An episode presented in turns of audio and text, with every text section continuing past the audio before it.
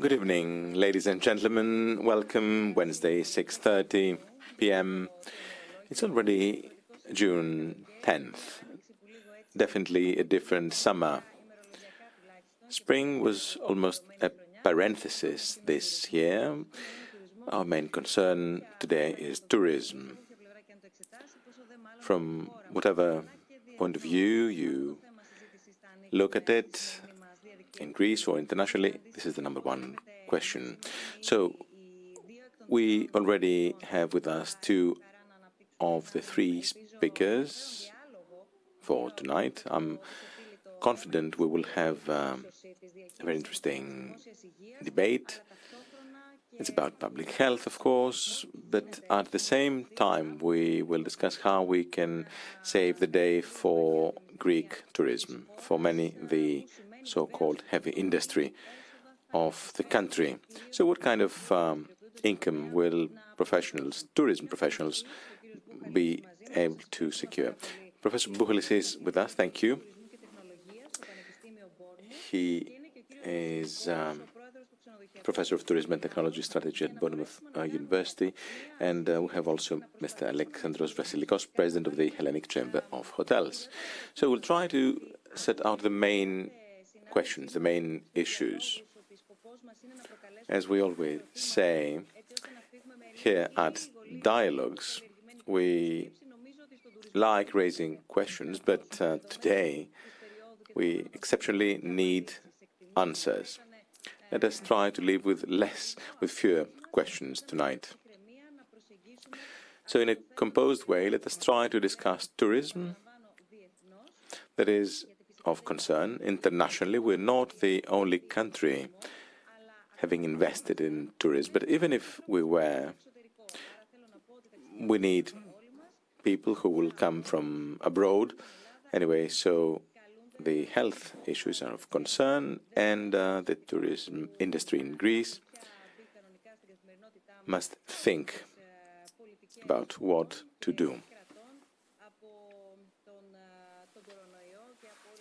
The coronavirus um, situation has affected everyone.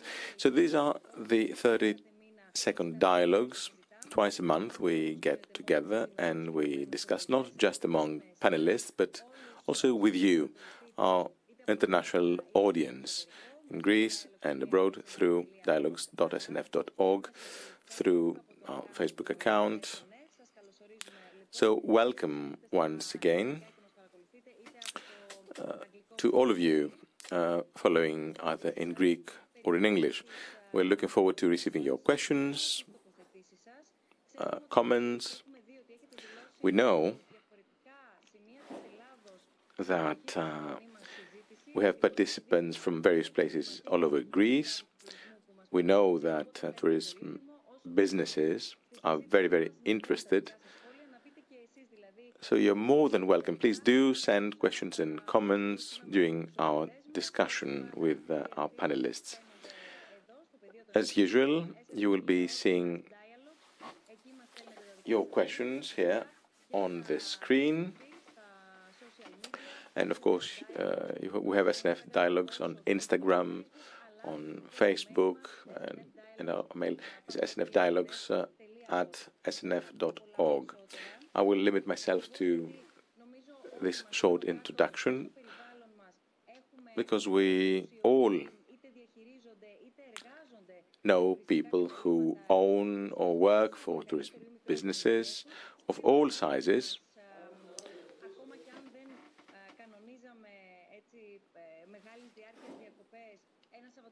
We are all now in the process of planning our holidays, our summer holidays. Of course, this year, this takes more planning, more thinking, a totally different approach to booking a trip, checking accommodation, etc., etc. So my introductory question to the two panelists, Mr. Buhalis and Mr. Vasilikos, from your different points of view, please tell us where do we stand? This is June. We are on the 10th of June.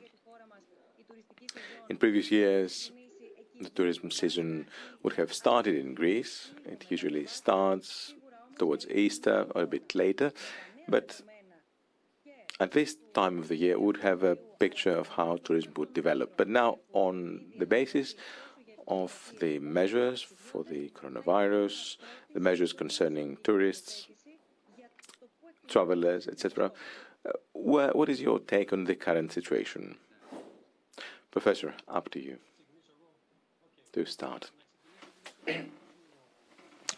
well, a few words about the global landscape.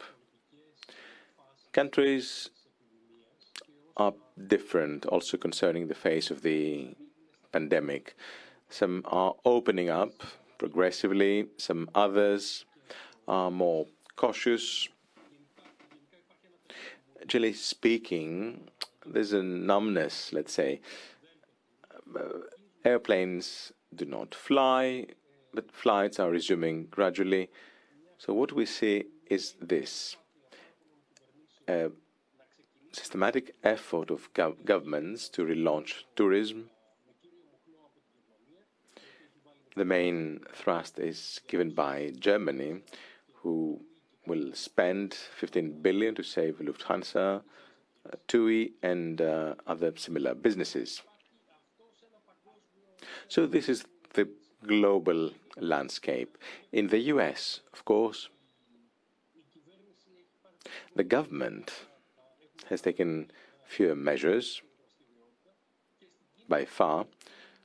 And in China, China was first, of course, on the curve. China is on the recovery phase. So this is my first comment, Mr. Vasilikos. Just one comment. Yes, there's lots of hesitation globally. It is the first time in modern history that uh, flights were frozen globally. This is without precedent. No one could have ever thought about it, even a few weeks before the ban, not years before. So there's a certain numbness.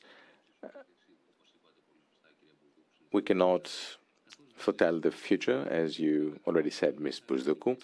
We don't even know which airlines will be here with us on the day after. Because tourism means flights, first of all, then accommodation, hotels, and all other types of accommodation. So this numbness, if you will, is also felt in Greece. Greek tourism depends on flights uh, up to 85, 88 percent. This is incoming tourism, which brings us to the countries, the origin, the main origins of uh, tourists for Greece. Uh, unfortunately, these uh, were the countries that were more exposed to the virus in the beginning of 2020. Uh, we don't have the advantage of uh, road trips like other countries in um, Europe. Road trips for certain countries are very important. For us, road tourism concerns very specific countries, but car will not make the difference for Greek tourism. The situation, therefore, is difficult there will be no surprises, uh, I'm afraid, this year.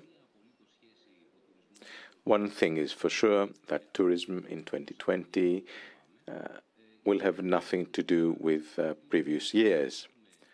What we can do this year, though, is that is to maintain, to protect the image, the reputation of the country, something that we gained during the first months of 2020. It is our duty to safeguard this positive picture. Hoteliers are working in this direction. They declared ready to engage in this effort in order to restart and relaunch the uh, economy from 2021. Bousdoukou. What you've just described, Mr. Vasilikos, gives us an idea of the complexity of the matter. it is a multifaceted problem. It's not just about whether tourism will be there this year. Which tourists from which countries? Why will they select Greece? And what are the prospects, of course? As I said, it is, it is a multifaceted problem. The problem can be approached from um, many different sides. And by the way, let me remind you another discussion we had a few days ago. Uh, Mr. Buhalis, you had distinguished various phases after the end of the lockdown towards the beginning of the tourism season. And you were saying that uh, we must first confirm that we are alive, that the patient has not died. Buhalis. There are three different domains. The first is the, the origin of the tourist. Then we have the transit region in between, transportation mainly, and then well, the, this also includes, by the way, the distribution uh, channel, information, dissemination, facilitation, visas, uh, the border situation, etc. And then we have the destination. For tourism to function, we need three green, three green lights. If one out of the three is not green, then we have a problem. At this point in time,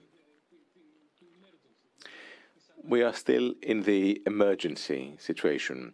Some countries are progressively exiting the emergency, and this is what we are doing here in Greece, cautiously but steadily.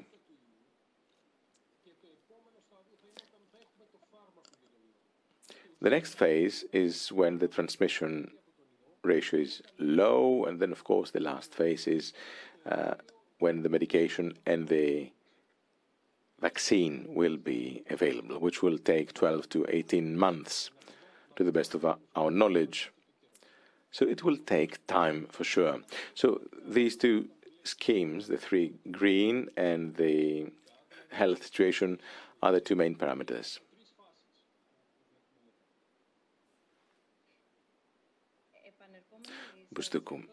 If I may go back to, Mr., to what Mr. Vasilikos said concerning the present phase. Uh, Mr. Buhalis, you distinguished the three phases of tourism and the three phases of the evolution, the development of the disease. And every phase, of course, is linked to the previous and the next, the following phase. So, Mr. Vasilikos, you said something about capitalizing on the good course of Greece concerning the first phase of the health crisis. This is what we experienced. We had some good results in in recent months. So, Mr. Vasilikos, it is almost a rhetorical question, but what is your take and the take of businessmen, tourist businesses about the situation. Because your businesses must now carry a lot of weight. They have huge responsibility and they have to exercise judgment about uh, whether they can open, when they will open, etc. And how will they manage uh, a case, a patient, because as we all know, this is an unprecedented health situation. And at the same time, tourist businesses must operate in a viable, sustainable way. Well, you raised uh, probably too many questions, and but there are more than these. These are the main questions. I'm afraid businesses wonder can I open without endangering the health of my employees or my guests? And will I be able to survive as a business? What you are describing is what you said before. All over the world, and here we see different approaches by different countries. We see different approaches even in the US in different states. So there's an effort being made to try to strike a balance between public health and the economy. It is obvious that there are no scales where you can actually place on the one hand human life and on the other hand uh, the economy. So these are two different things altogether, but these things need to be looked at together. So you described what's happening uh, in Greek hotels, and I know that uh, the average Greek hotel has 42 rooms. So these are small family run businesses. Uh, we can't think of huge hotels in Greece with 500 rooms. So the average Greek hotel has 42 rooms. So this hotelier must take a serious decision. And it's what you said. What you said is a brief summary of what's happening worldwide. The question is how can I ensure that I, the hotelier, and my staff are safe, uh, meaning uh, that we won't have any health problems? And how can I try to strike a balance with the income that I need to get? Because I don't know what's going to happen. And I'm not uh, just talking about February, but you see that in November to February of one year, they decide the slots, the tourism slots for the next year. So you already know in advance what's going to happen in the summer, for example. And now we're in the month of June. We're in the month of June, and the hotelier doesn't know if he's going to open his hotel on the 1st of July, whether they're going to be planes flying, how full these planes will be, and uh, where this the tourist will come from, and so on and so forth. So there are more question marks in the hotelier's mind than answers. So it's difficult for him to solve the equation. So, bottom line, right now, there are no decisions uh, that are risk free. As I said, this is a year where we don't expect much. It's just that we have to try to protect the image that Greece has as a tourist destination. And there's only one way to capitalize on this. We mustn't actually lose our good reputation. Uh, let's be realistic. There will be new cases. There have been new cases as we speak. The thing is, how do we manage these new cases? Uh, the government has worked very hard. It has thought long and hard. Uh, all the tourism enterprises have participated in this dialogue in order for the measures taken in the case of hotels are viable. And of course, we try uh, as uh, uh, hotels, uh, as the Hellenic Chamber of Hotels, to provide the necessary tools to the hoteliers in order for them to be able to follow the instructions of the Single Health Organization, AOP, and uh, the government. We know how to bring tourists. That's not the problem. The thing is that the borders need to open so that people can travel now, given the new situation. And what is this new situation? We're talking about protocols that are in place, but we're also talking about the economy. The crisis, just like in Greece, as in other countries, has uh, led to a financial crisis. And by definition, this financial crisis will impinge on tourism. Tourism is a very delicate, a very sensitive product. It is easily affected by uh, the fluctuations in the economy. Uh, so the first question, the first question has come. I just want to add one thing, Mr. Buhalis, and then I'll come to you. Mr. Vasilikos, could you tell us whether you have any idea of how the hoteliers have responded so far?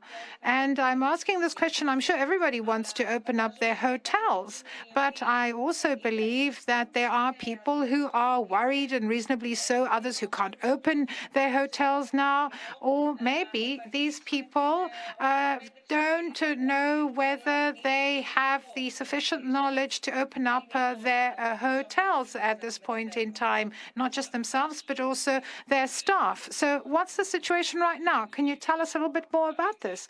This is not the first time that the Greek hoteliers are called upon to work in a case where there's COVID-19. From end of January and uh, two months later, when the hotels were forced to close down. So just imagine on the 25th of January, we sent the first instructions together with EODI uh, to all the hotels uh, of uh, Greece in order for them to know what to watch out for uh, under the COVID uh, situation. And these instructions were updated three times until the hotels uh, actually closed down. We're talking about hotels uh, that are open uh, 12 months a year, right?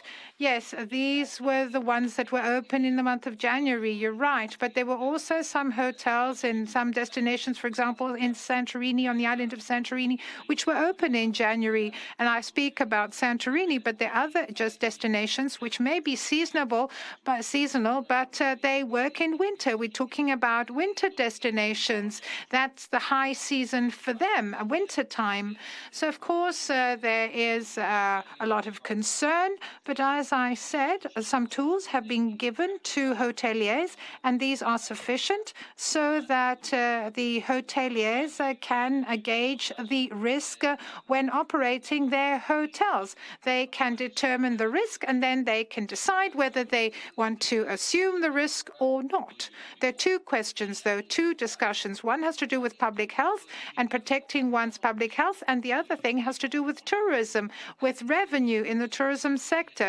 Now, public health. Everybody has heard a lot about Legionella, and a lot of uh, hoteliers uh, know about this. They've known this for a long time now, and this is why they carry out uh, disinfection and they are actually um, uh, controlled uh, when it comes uh, to this disinfection. So we're used to various restrictive measures. And I spoke about the Legionella virus, uh, citing it as an example. And let me now say something else. We opened up a hotel four days ago. And of course, there are people working there and they have many questions and queries. They need clarification. So we actually forward these questions to the experts. There's a long discussion and we get good answers. We must understand that we don't live in a perfect world. We don't live in an ideal environment. And some things may look that uh, as, if there's a delay, for example. But I see that efforts are constant and ongoing. And these are, are the timetables that we have uh, to work with this year. Mr. Buhalis. I would like to go back to what you said previously, and let me tell you what my financial advisor tells me. The fact that we did well in the past doesn't mean that we will do well in the future as well. And I think that there's this over optimism. Some people are extremely optimistic without realizing the risk because God protected us. Somehow we were protected. I think we have only had 180 COVID 19 related deaths so far. In the UK, there were 60,000 deaths. Of course, the UK is a much bigger country population wise. But just because we did well in the past, uh, as far as COVID is concerned, doesn't mean that we will continue to fare well in the future. And we see that uh, some people are coming back uh, from the area where they were staying and uh, they spread the virus uh, without knowing it because many of them are asymptomatic. They are without symptoms. And we also see that many people do not follow the protocol. They are, don't act responsibly. And remember what I was talking about. For example, there were parties uh, on the island of Mykonos and elsewhere. And uh, this is why it's very important for me to underscore the fact again and again that just because we did well in the past, it doesn't mean that we will do equally well in the future. I don't want to be uh, um, pessimistic. Elias Mossialos from uh, LSE, uh, well, now in his latest uh, comments and announcements, he's more optimistic, and this makes me feel positive. But we need to strictly and faithfully apply all protocols, and people must understand, not just hoteliers, because nobody is going to stay in in one hotel alone, in Alexandros' hotel, Alexandros Vasilikos' hotel. So everybody has to stick to the protocol and follow the protocol. So we're talking about collective responsibility, not just individual responsibility. And I think that this is key, at least for this year. So you touched upon a lot of things, and you said that just because we did well uh, in the past when it comes to COVID and we didn't have many cases, this uh, doesn't mean that we should be complacent, that we should rest on our laurels and believe that the situation will be equally good in the future. Now, there's a question that's just come on Facebook. So the question is Did any official body put pressure on the government to look at uh, the opening of the borders more seriously so that we don't have uh, the possibility of a second lockdown? Well, this is a question which has many, if you like, uh, questions inside it.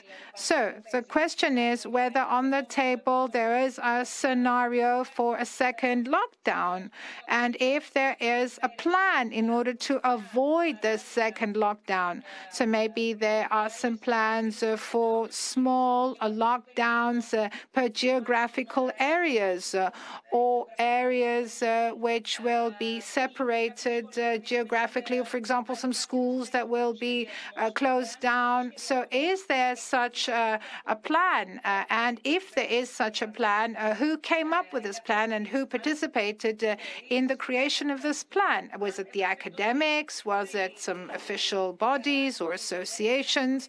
Meaning those in the know might have participated in such a plan. So let me uh, talk about uh, uh, doom mongering and the risk, and then Alexandros uh, can talk about the government. I think that we should uh, actually uh, talk about risk because in the UK, for example, Heathrow and Gatwick may be airports uh, that uh, are uh, closed, uh, but uh, others, like Cardiff, for example, are open. But they're only one and a half hours away from Heathrow. So somebody can drive one and a half hours, uh, go to another airport, come to Greece asymptomatic, and you know that some people have been screened and they've been tested negative, and then a couple of days later they have symptoms, they manifest symptoms, and in the the meantime, when they were asymptomatic, they spread the virus.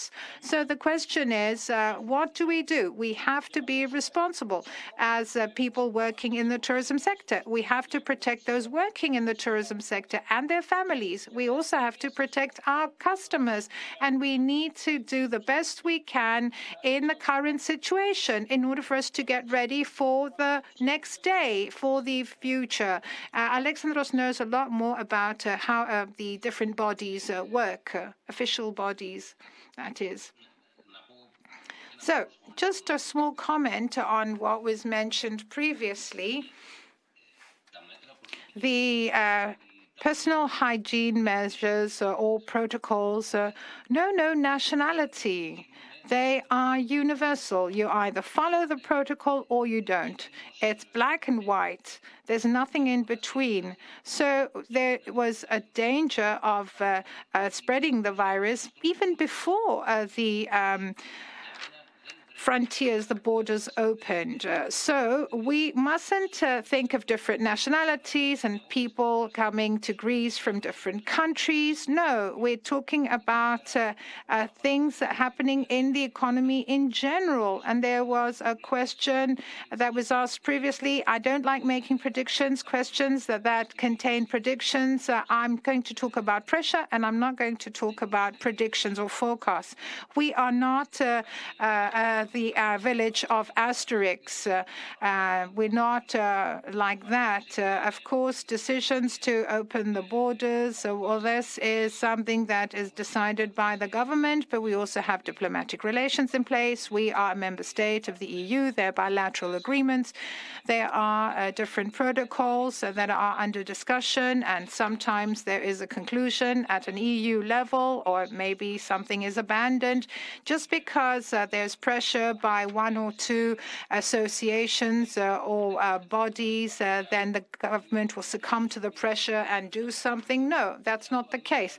So there needs to be a balance. A balance needs to be struck. And I believe that the EU has proven that they are able to keep the balance. And of course, this will also be judged uh, later uh, by historians of the future. But now we are in uncharted waters. Decisions are taken, and there's a lot lot of risk attached to these decisions. There's always a, a lot of risk. Now, I'd also like to uh, welcome Mrs. Zouni, Georgia Zouni. She is a lecturer of tourism marketing in the Tourism Studies Department of the University of Piraeus.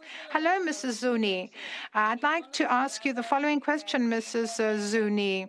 Up until now, Greece uh, did well, it fared well when it came to managing COVID 19. I don't want to repeat what was just mentioned by Mr. Buhalis, but now uh, when we started easing the restrictive measures and we started talking about how to restart uh, tourism and to have uh, the tourist season and the hotels opening, we saw that Greece made an effort to become more attractive, even more attractive to the rest of Europe and to countries which traditionally have uh, people coming to Greece. For example, Germans come to Greece, uh, the Brits come to Greece, uh, uh other countries. Uh, we know that these are countries, however, that had many COVID related deaths. However, they are still a target audience.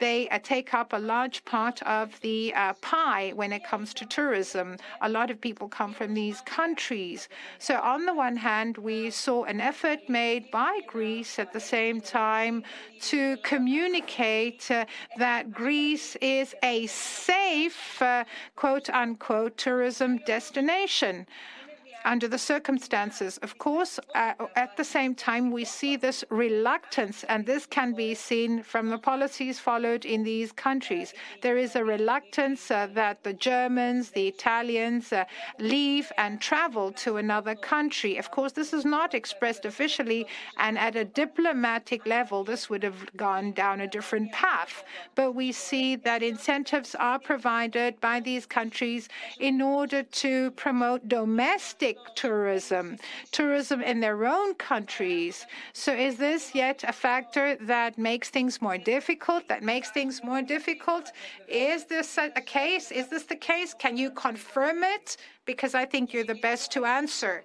Or Mr. Buhalis as well.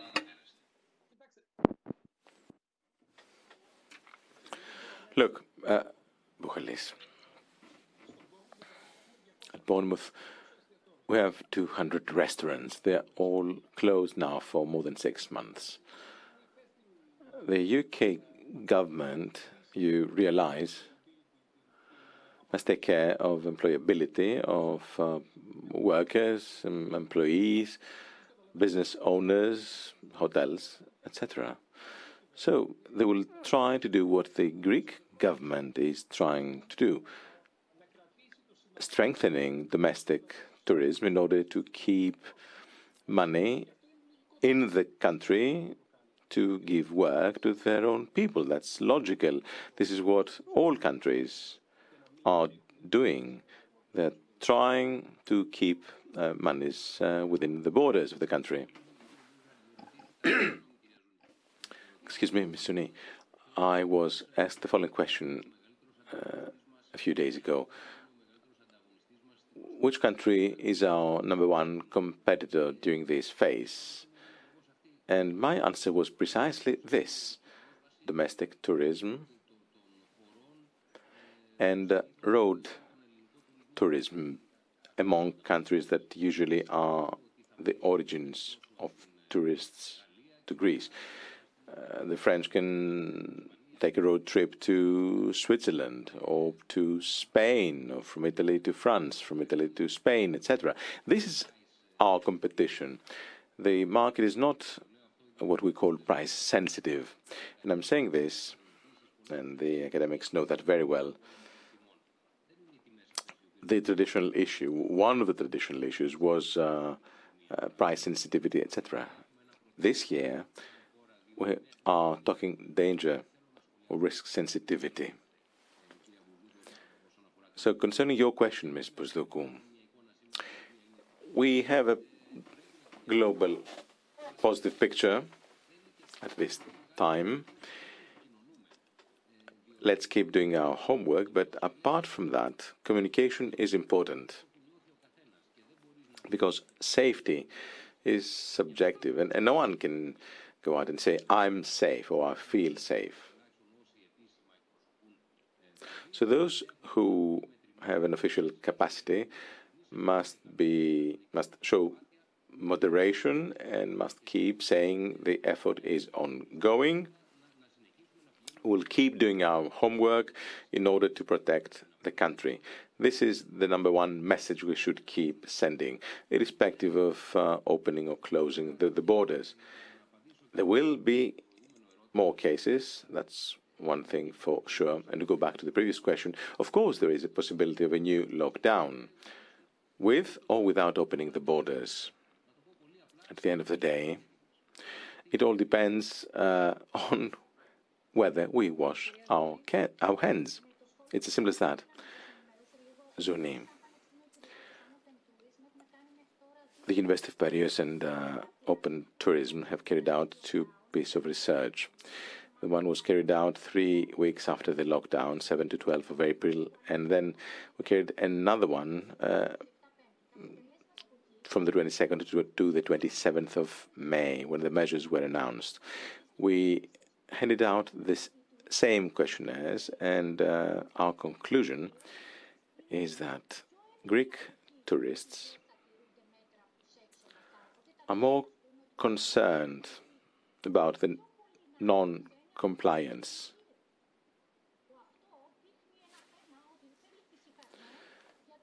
This shows precisely that complacency is a no go. Personally, I believe that a disproportionate weight has been put on the shoulders of tourism. For example, take a hotel. All costs, all functions have um, changed, while a tourist will go to the kiosk, to the taverna, uh, will walk in the street, will sit at a bench, etc. However, all responsibilities are now lying with the professionals, with operators. And this is a disproportionate responsibility for our tourism. It sounds like a theoretical position, but it is very true. According to our research, two out of three tourist businesses and one out of two tourists are very concerned about the potential effectiveness of measures. Mr. Buhalis and Mr. Vasilikos earlier said that all procedures have changed. I don't know if the profile has changed of um, tourists, of the procedure, the, the booking, the decision making, the selection criteria of the destination for a business or leisure trip, the timing, when will I travel, and again, what are the selection or the decision-making criteria? All the decision-making chain has changed. And the chain includes the tour operators in the leisure business. We have the operators, the hotel owners, who will provide accommodation to tourists. What about the peak season for our tourism? Will it change? What is the lead time for tourists when they book a hotel or other accommodation? And let's not talk about the day after. So everything has changed. Is that right, Vasilikos? We have two different things here. The first is, as Mr. Buhalis said, is the question as to what the medical situation will be, the health situation will be. For example, if in one year from now we can hug and kiss and everything like we did before, because we all tend to, to forget, right? If we suppose we have a vaccine, etc., etc. Exactly, we have had this discussion with academics, uh, medical doctors, sociologists, etc. Vasilico. So I was saying that going back to normality is one thing. uh, will we have a scientific solution?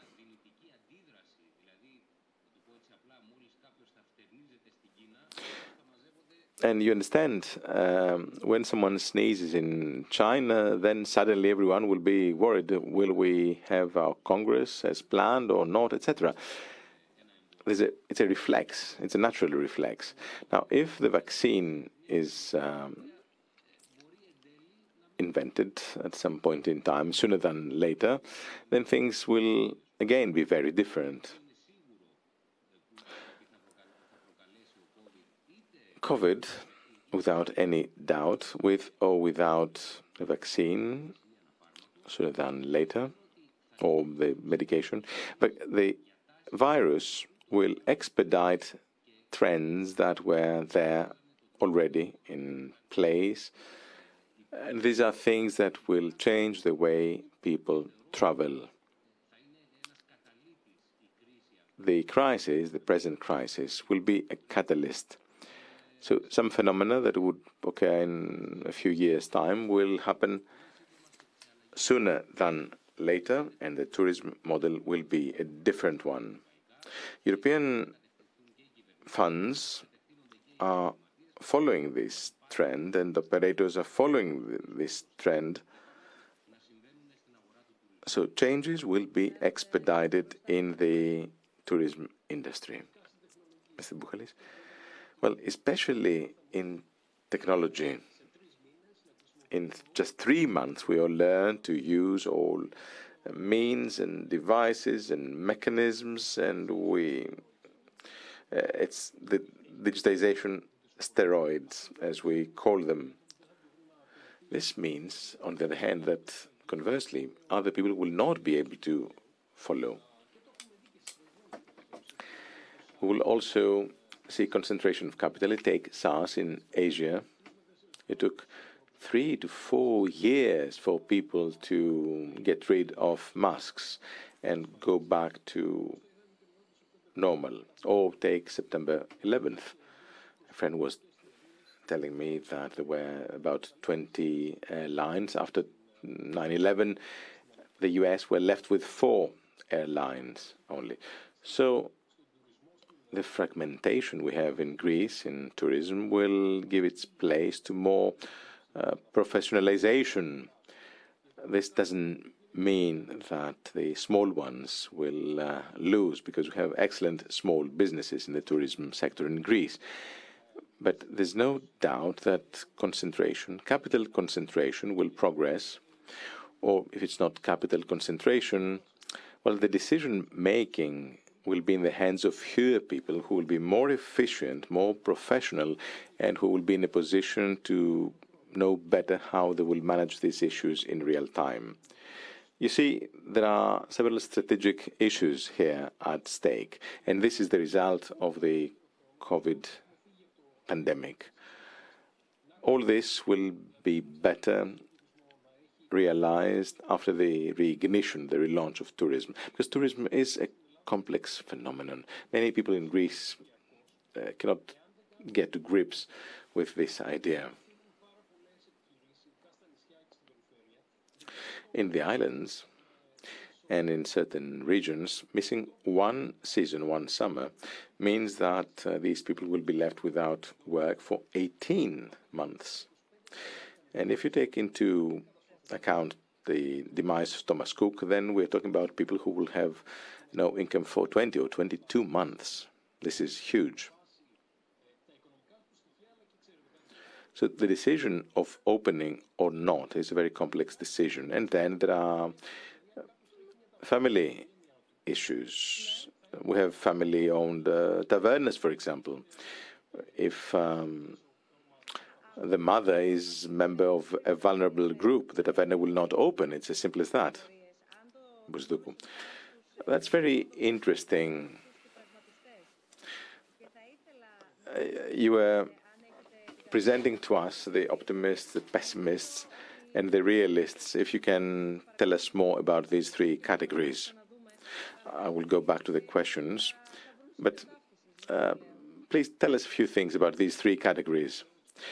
Uh, some people say I'm a pessimist. My mother was hospitalized, and actually, I met uh, Alexandros on February 27th when we met with the General Secretary of the World Tourism Organization, who was very pessimistic, by the way, says Ms. Bousdoukou. Well, not so ominous, actually. he started uh, as an optimist, now he's a realist. No, no, let me explain that. He had said minus 70%, 70. That's what he had uh, forecast. Is that uh, accurate? Yes, yes. Well, but it depends. In uh, Zakynthos, um, it could be minus 95%. Rhodes could be 60%. It depends on the individual local markets.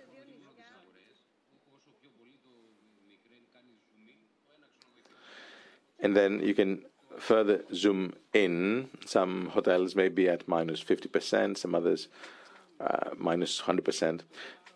Buhalis, I mentioned uh, Zakynthos because it's um,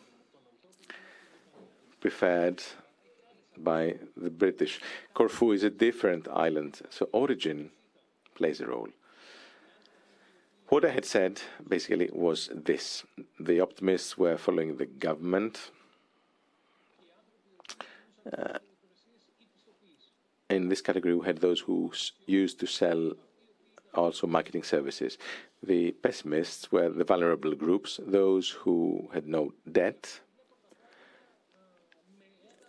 and those who viewed or considered the situation through some uh, through a social model, plus the opposition.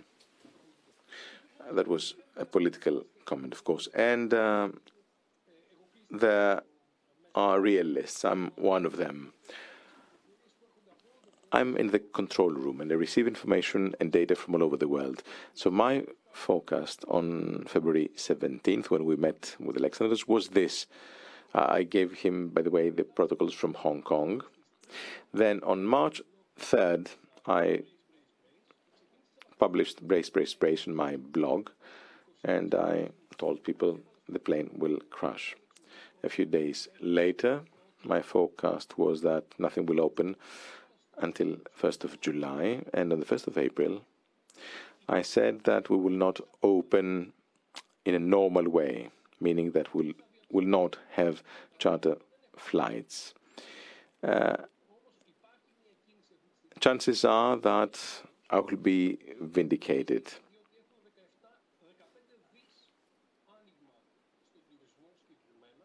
Now, Germany is the big question mark because we're talking about uh, 15 billion. That is why we need to reopen our tourism. This is realism. I've seen many optimists becoming less optimistic, uh, and these are the people who have already started speaking about 2021. Mr. Buhalis,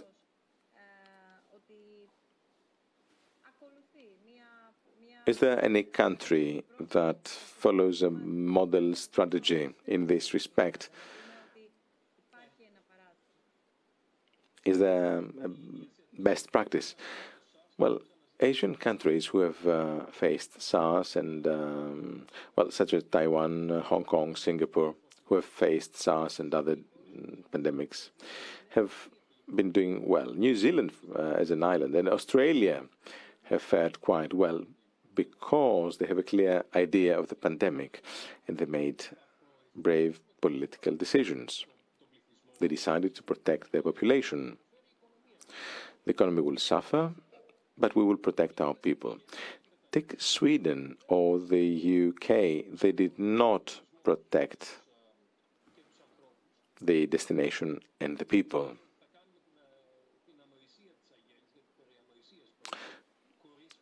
That was the nonsense uh, called uh, herd immunity.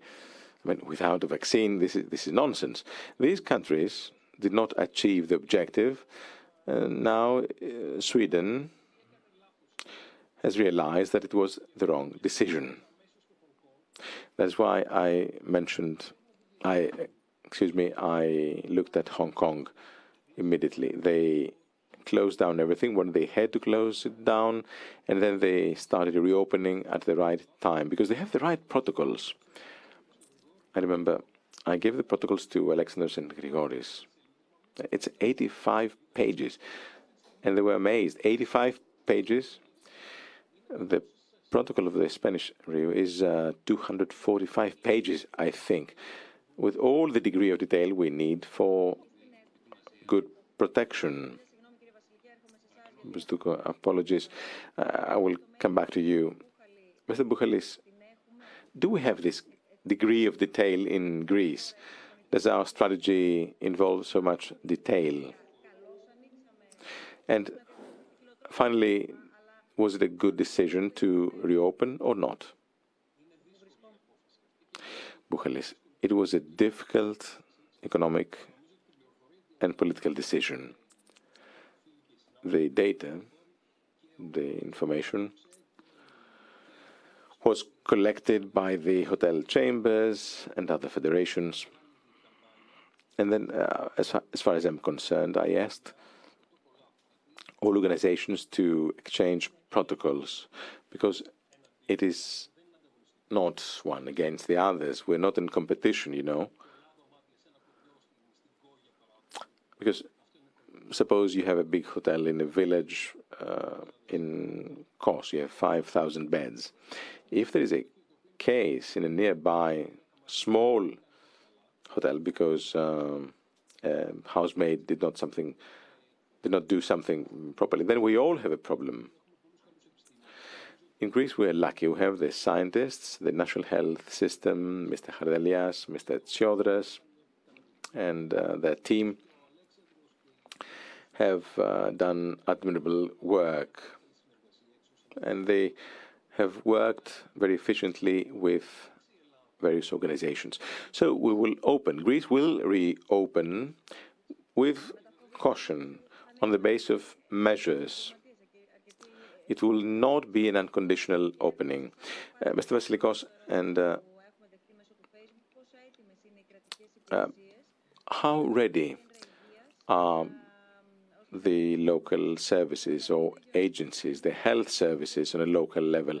Of course, you cannot answer this question in full detail, but are hotel owners safe or protected against the health risks? And who will provide guidance to, to them?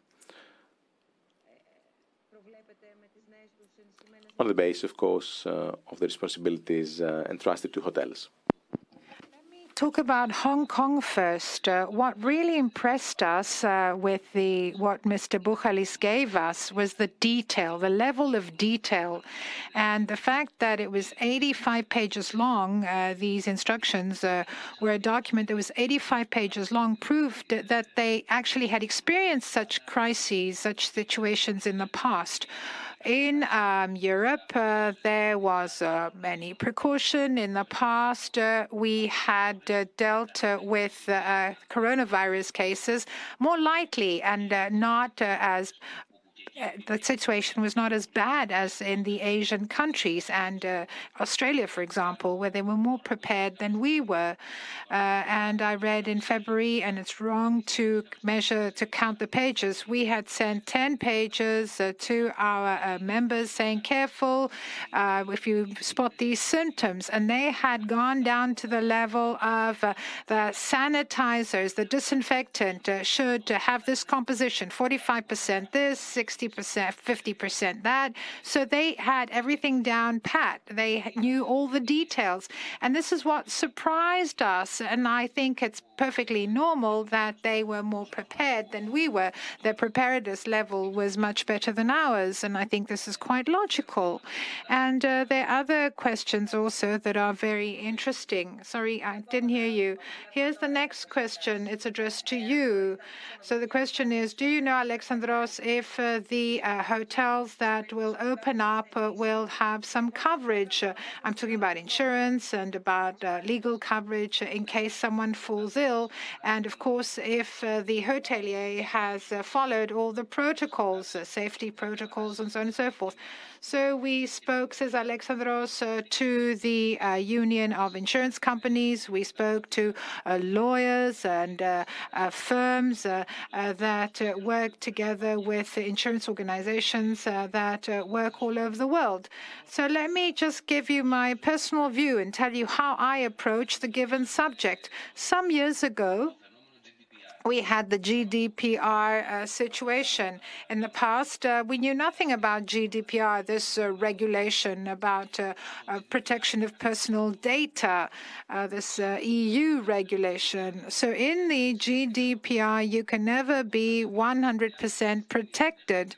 If there are five hackers right now that decide to hack into a hotel site, they will destroy it completely. They will obliterate it. I mean, they can even go into a, CIA site. Uh, so, what you need to prove, however, is that you have uh, faithfully observed uh, the uh, security measures in order for you to be protected.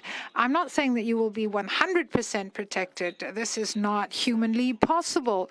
But I actually uh, draw this uh, analogy to COVID 19. If there will be a case, it may arrive. Uh, statistically speaking, this uh, might happen. And I speak for the hoteliers, but for all professionals in general. So, what is important is to prove that you have observed uh, uh, the uh, measures, the laws, that everybody's been informed, that you've trained your personnel, that there are personal uh, secure, safety measures in place, meaning that you actually uh, do what you need to do uh, in order to protect yourself against what may happen in the future. So, what is important is for people to be informed people who actually uh, contact one another. Let us not forget uh, that uh, the hoteliers community is a small community and people come into contact with one another. And of course, the staff's canteen, sometimes you have people working there who may also be working in the hotel restaurant. so there is a lot of contact and we need to faithfully observe the measures. And I'd like to also mention that the insurance companies don't have a specific package that is uh, available. Maybe because uh, they haven't uh, checked uh, the, they don't know the insurance uh, risk yet. So, of course, are various scenarios. So they have to understand whether there will be a second wave in the uh, autumn of COVID 19. So, right now, they can't calculate the insurance risk. So, they don't know what to charge if there were such an insurance package. So, I think it will be some some time before we see some uh, insurance coverage against such phenomena. There's a question from Santorini. It came on Facebook, and I quote Hello from Santorini. Uh, the most uh, positive uh, prediction is for us to have tourism in August or September. And we know that Santorini is a case where they have uh, tourism many months a year. So even if there are no cases, how will companies and staff survive? That is the uh, million dollar question. Well, it's important for us to understand two things how big the hotel units are, their architecture, and uh, the distribution channel. Mykonos and Santorini have a huge percentage of uh, tourists compared to the rest of Greece, and these are direct tourists. So, what does this mean, direct tourists? Some people may go via Athens and fly to Santorini, some people from Asia and will reach their destination. Now, if you talk to about Kos, Zakynthos, or Corfu, however, where they're much bigger hotel units, units, the situation is very different. And this is something we need to pay close attention to how we approach tourism, because not all the places in Greece work in the same way as tourist destinations. And even though, from a political point of view, it may sound clever to have one approach, that's wrong. You need to look at the specifics of each area, how big the hotel units are, how spacious they are, whether, Uh, for example, there are huge hotels that are in cities and there are others that are uh, sprawling, if you like, uh, little units. Uh, they're not in one building, but scattered in small bungalows, so to speak. So you need to look at all the characteristics of these uh, hotels uh, or tourism enterprises. Let me move on to Mrs. Zouni now. Mrs. Uh, Zouni, you talked about some surveys that were conducted by your university. Let me uh, repeat uh, where you can find us. Uh, SNF Dialogues, uh, there's a problem with our platforms, so we expect uh, your questions via Instagram and Facebook, uh, or send us to SNF Dialogues at snf.org, which is our email, your questions. So I think that it is very important for us to talk about the destination. In the past, this was important when we decided to go on travel. But the question is those who travel, what are they looking for now? What do they want? I'm talking about uh, people who tentatively actually try to do some market research in order to see where they'll go when they decide to travel. Because as we said, there are no price wars right now. There, it's not price sensitive. Of course, uh, the money that one has uh, um, at his disposal will play a role, but I don't think that this is what uh, actually will be the decisive factor. I think that now they'll go for different criteria. Am I right, Mrs. Zouni? Do you want to talk uh, about uh, the new travel behavior in Greece or abroad? Or do you want me to tell you about what we expect to, that will happen when the um, hotels open?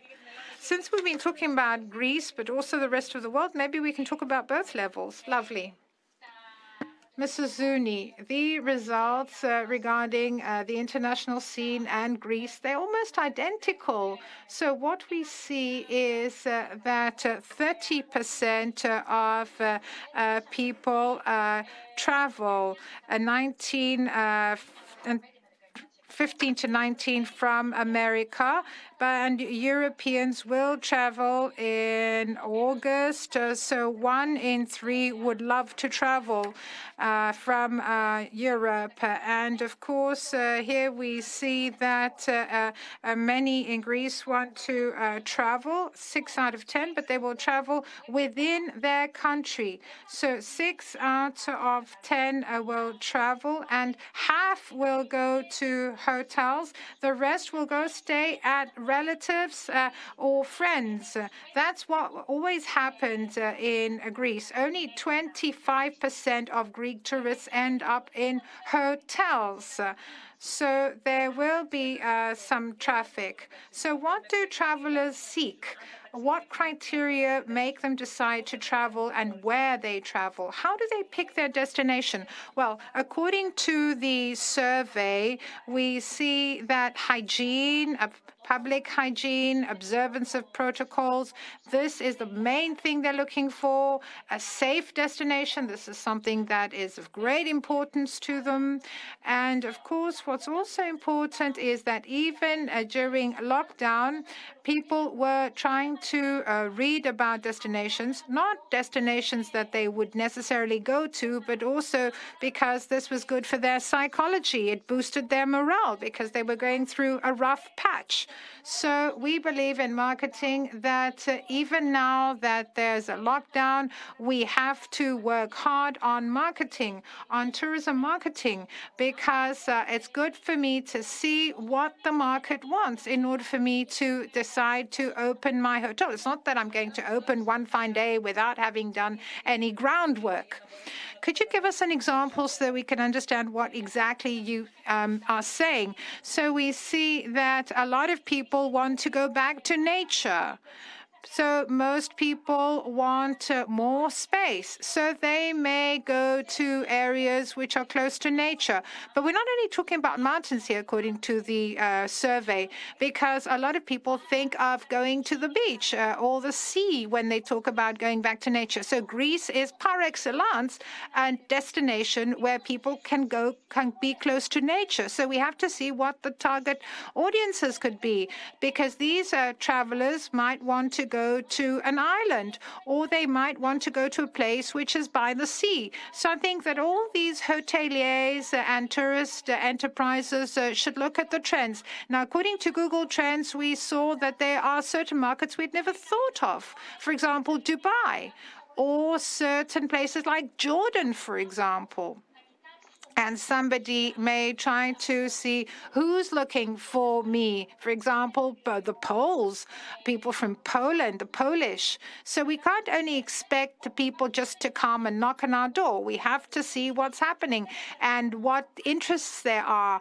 So it's not whether the markets are looking for us. We also have to see what the markets are doing. For example, we have to see because, for example, Qatar had a lot of COVID 19 cases, a lot lot of cases tested uh, positive in comparison to the population. And uh, now let's talk about the market side. Uh, is this uh, happening already? Is there room for improvement? Are you already looking at what's happening around and who's looking for you? Well, Mr. Buhalis, and then Mr. Vasilikos will take the floor. Well, I think it's rather early to conduct a survey and a quantitative uh, and uh, uh, primary research. The reason being that uh, things change very quickly. They are constantly in flux. And you may draw conclusions which may not uh, be the right conclusions. I see some meta research, and I see this from surveys that are being conducted at a global level. And now I see four segments or four groups. One group is the people who actually want to protect themselves, maybe people who have some underlying disease, some people who are senior citizens, they won't travel. And second group, those who have lost their income. They've lost their income because they were fired.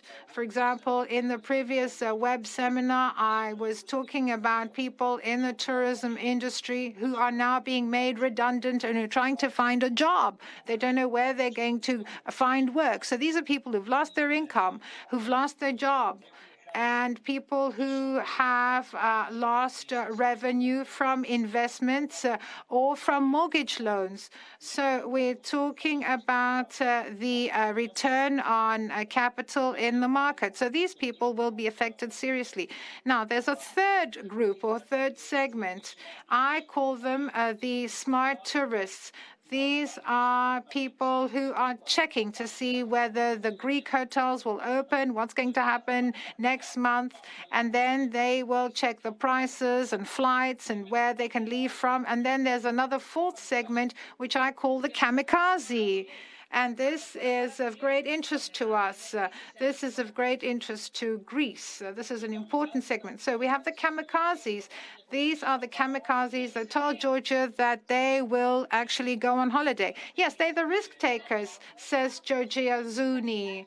Uh, it has been found that 30% are risk takers. This is what the bibliography uh, mentions them as. Uh, the kamikaze, says Mr. Buhalis. And they the they're dangerous.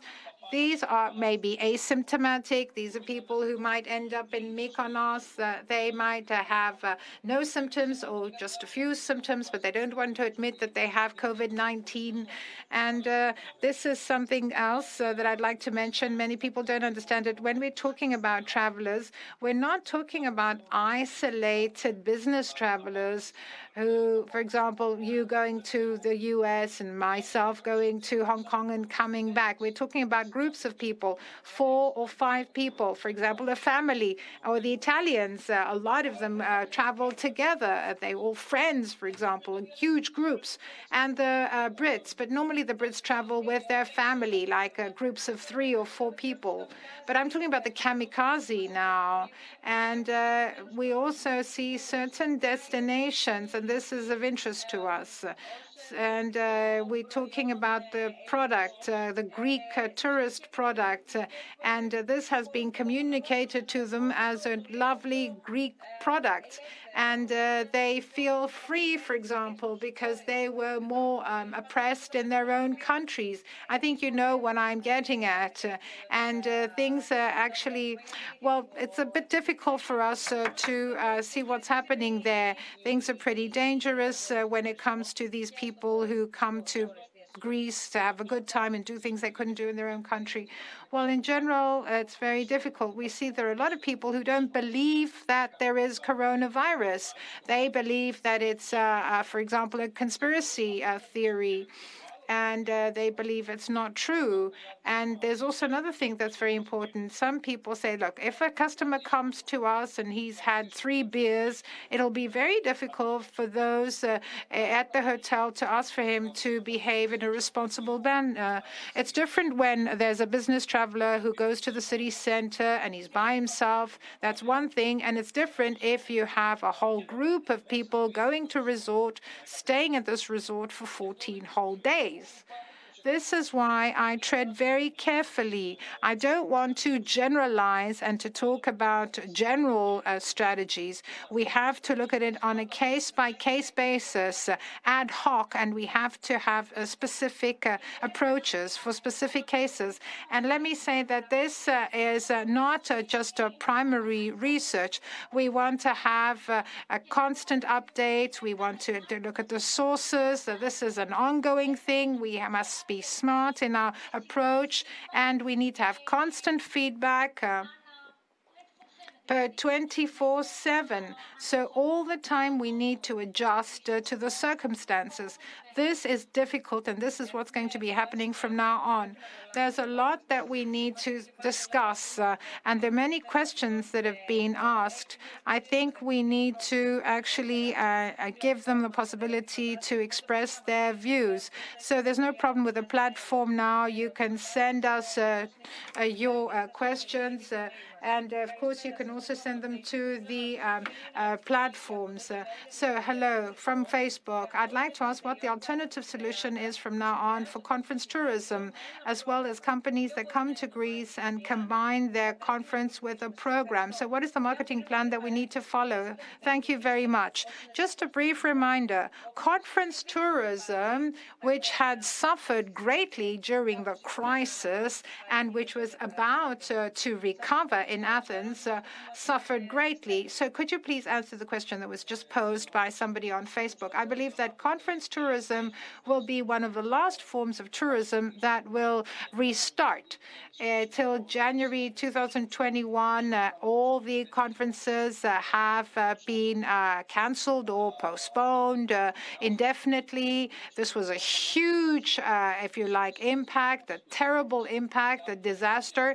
And now that we're used to Zoom, for example, or other platforms, somebody's boss may ask him, "Why do you have to? Do I have to spend?"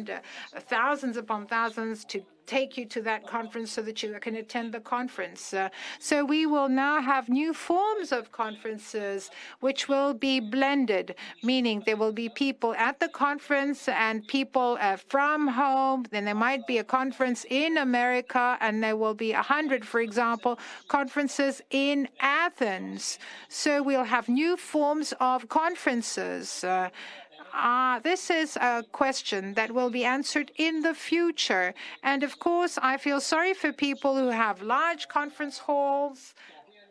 And uh, we also have excellent facilities that this will come back, though. This will be restored because a physical presence cannot be replaced by a digital, but it will take some time. And there's another factor that we need to take into account.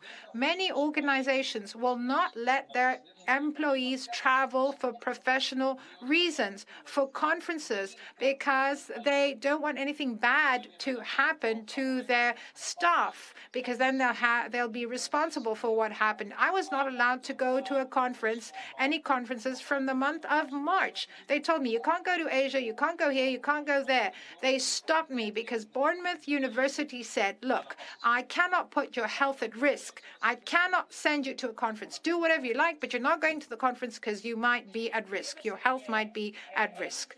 Mr. Vasilikos, we talked about conference tourism. We also have uh, the tourism that we all know here and abroad. We're talking about sun and sea and so on and so forth, because people come to Greece for the sun and sea, for example. But uh, maybe we should uh, first be talking about cultural tourism. And uh, many abroad talk about cultural tourism, but one would have expected uh, uh, more people to be interested in cultural tourism. There's room for improvement there. So let's talk about the dynamics. Let's talk about the perspectives. Let's look about the reassessment of the Greek product, the Greek tourism product? What do we perceive as uh, the product that we offer to tourists? Uh, and uh, could you, and I'm referring to all the uh, participants, the speakers, Mr. Buhalis, Mrs. Zouni, uh, since uh, you've also looked at what's happening in the international community. And another question is, how do foreigners perceive us? What do they think of the Greek product, the Greek tourism product?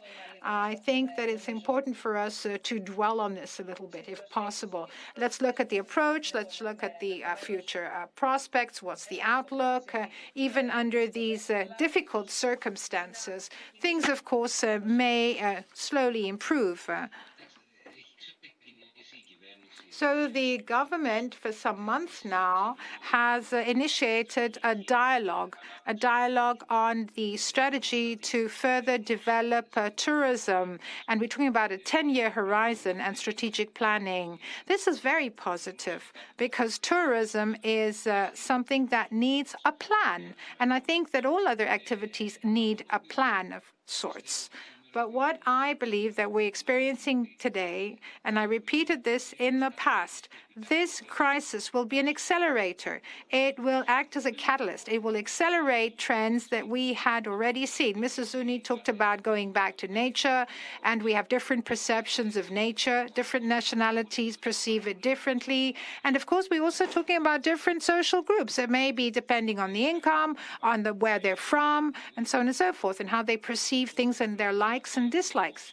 But what we need to bear in mind is something more general. There is nothing that is constant anymore, nothing that is carved in stone. We cannot expect that we can go back and say that we can do things like this and everything will be fine for 10 years. Globalization has turned things on its head. Our parents uh, know, uh, for example, and our, our ancestors say, for example, our parents and grandparents, that this is not what it was like back in our days. And every generation says the same for the next generation. But now it's not just the change, it's how fast things change.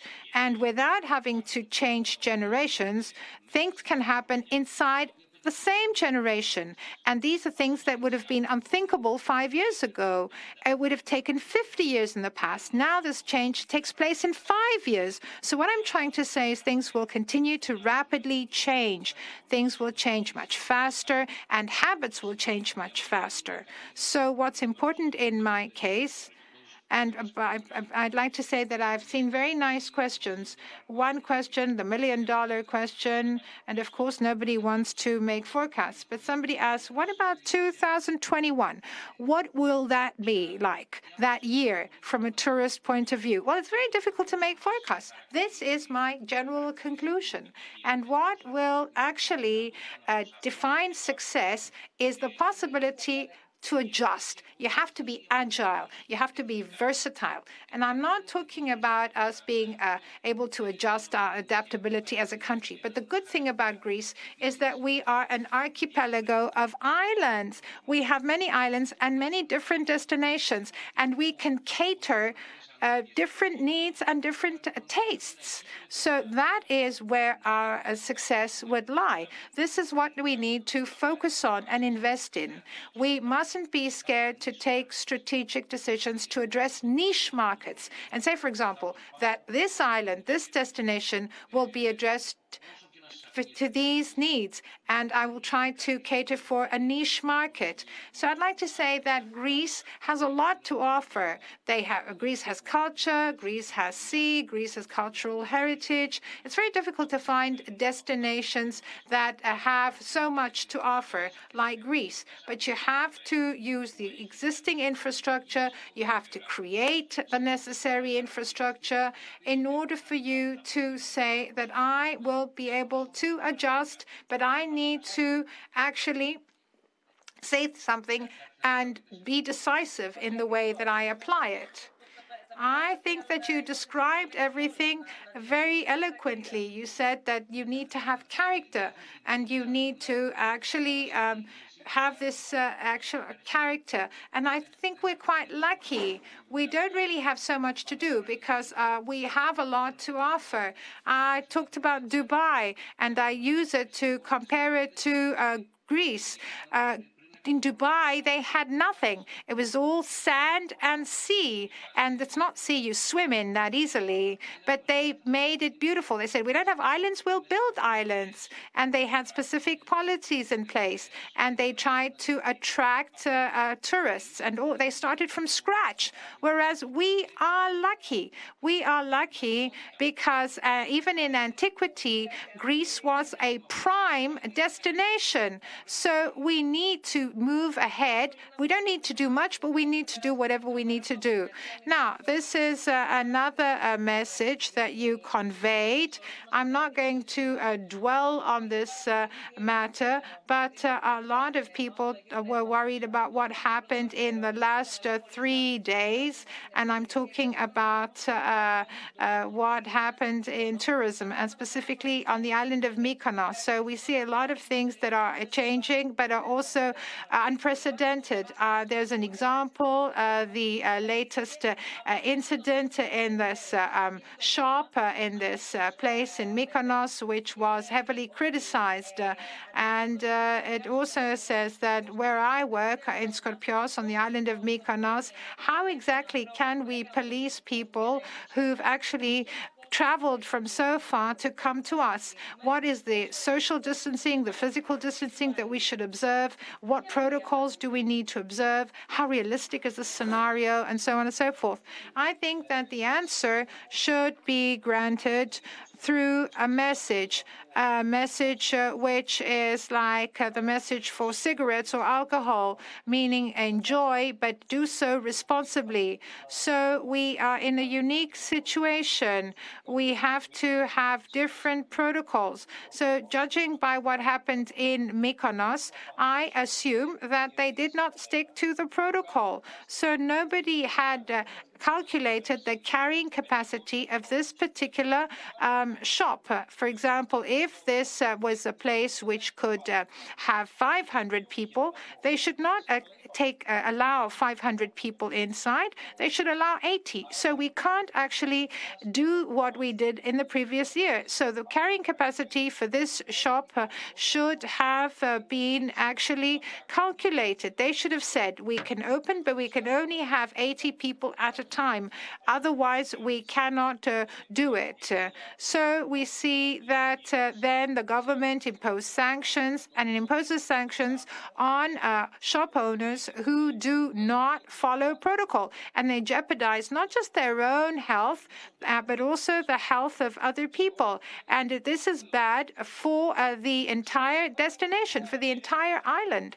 If I were to conduct a survey in a tourist area and I asked the locals whether you want tourism this year and whether you want to have uh, tourists. I don't know what the results would be. I don't know what the answers would be.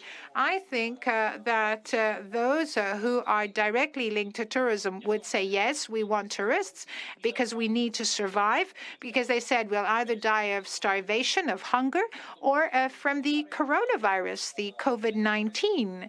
So, um, maybe local uh, communities are not prepared uh, to deal with the situation if uh, the protocols are not observed.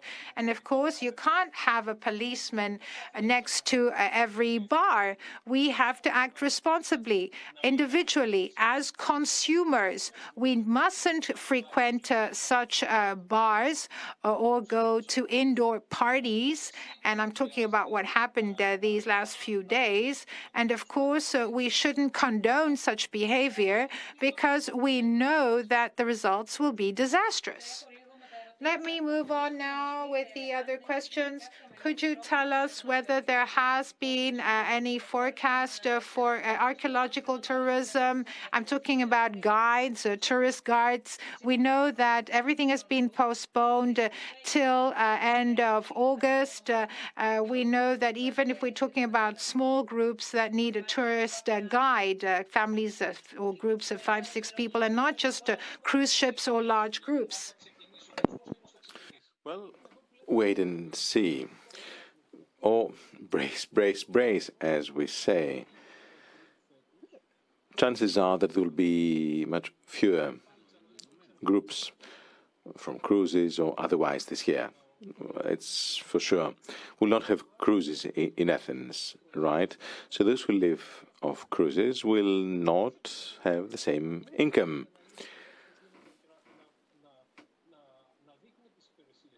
Of course, they can, can have an Instagram showcasing their services, and they could probably win individuals of very, very small groups.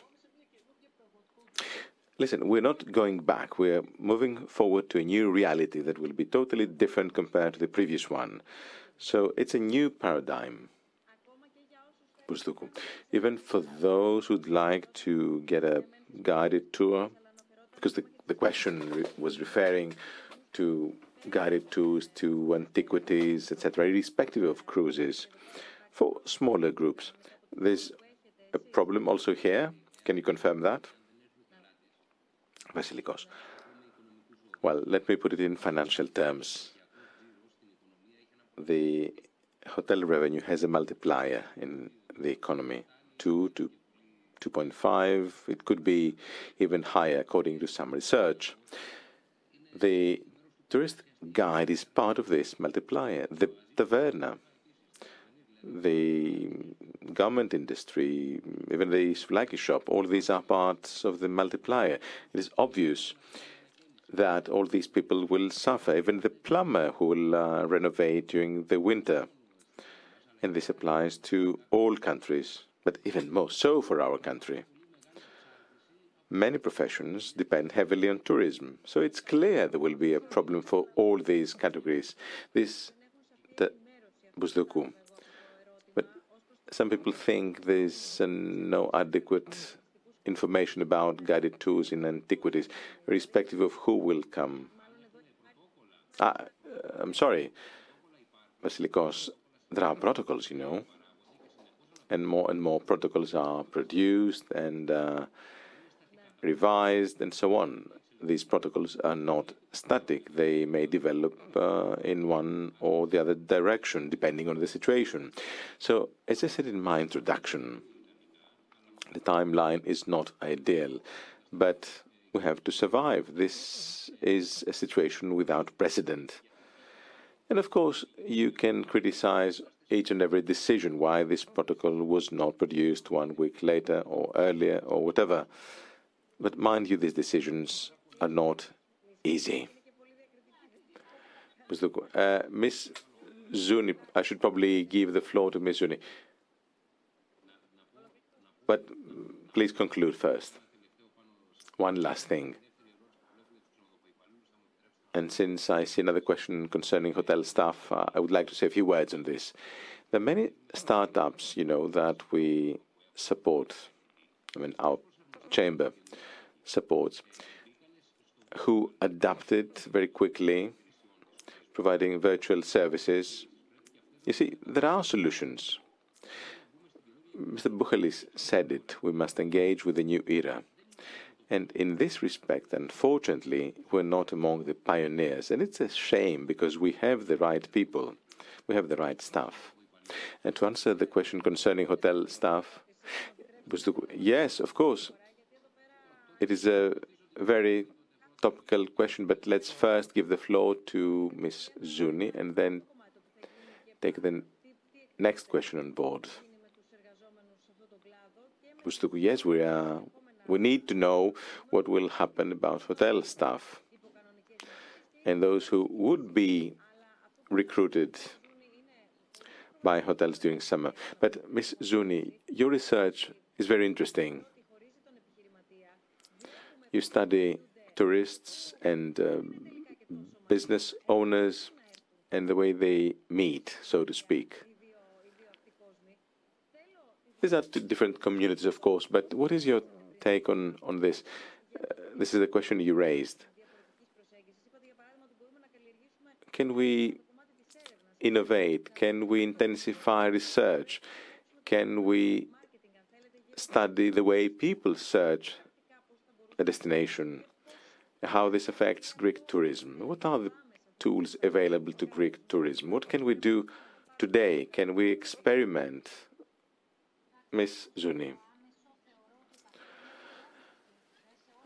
Look, we can all do things the state, destinations, businesses, citizens. We all have a shared responsibility. We cannot just sit back and wait from others. We have a collective responsibility.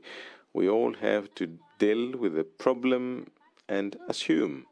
We all need targeted help. Uh, this is the other thing for sure. The season will be difficult until September. So we need assistance from collective bodies in a top-down form. And then for the day after, I fully agree that uh, we should revise our business models on an individual, group, or collective level. So if you ask me, I think we can remain optimistic because even if we work with domestic tourism, if we survive this summer, we'll have incoming tourism later. So let's work with our protocols. Let's keep our domestic tourists at bay. Let's work with uh, lower load factors. We cannot change that, but let's start working for the day after, today. There are many things we can do. Another thing we can do is to put to good use all stages, all phases of the trip. And this starts from home. The tourist does so many things before even visiting their destination. We haven't done our homework in this respect. We just sat back and waited for the tourist to arrive. So we should work upstream Harvard say that uh, we'll have social distancing for many months to come, and um, we cannot exclude other epidemics after the pandemic. This means we have to work with tourists while they're still at home. How can we engage them? We could uh, form rooms the way tourists would like it. Or we can showcase uh, vegetable gardens on the island of Astypalea and what have you.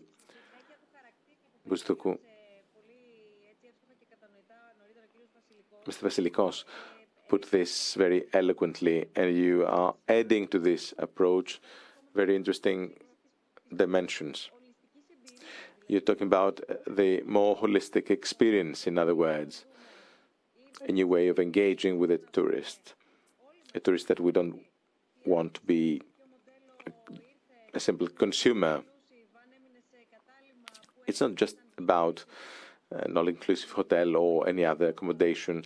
It's not about about the typical traditional segregation of tourist habits. This sounds like an old-fashioned model. Okay, don't engage too much with tourists. Uh, let's keep our distances, 1.5 meters at least. Well, when I said engage, I didn't mean embrace. Zouni, we have to offer value. We must show our tourists that we have studied their needs, that we have engaged, and that we have devoted time to the needs of their accommodation. Bousdoukou,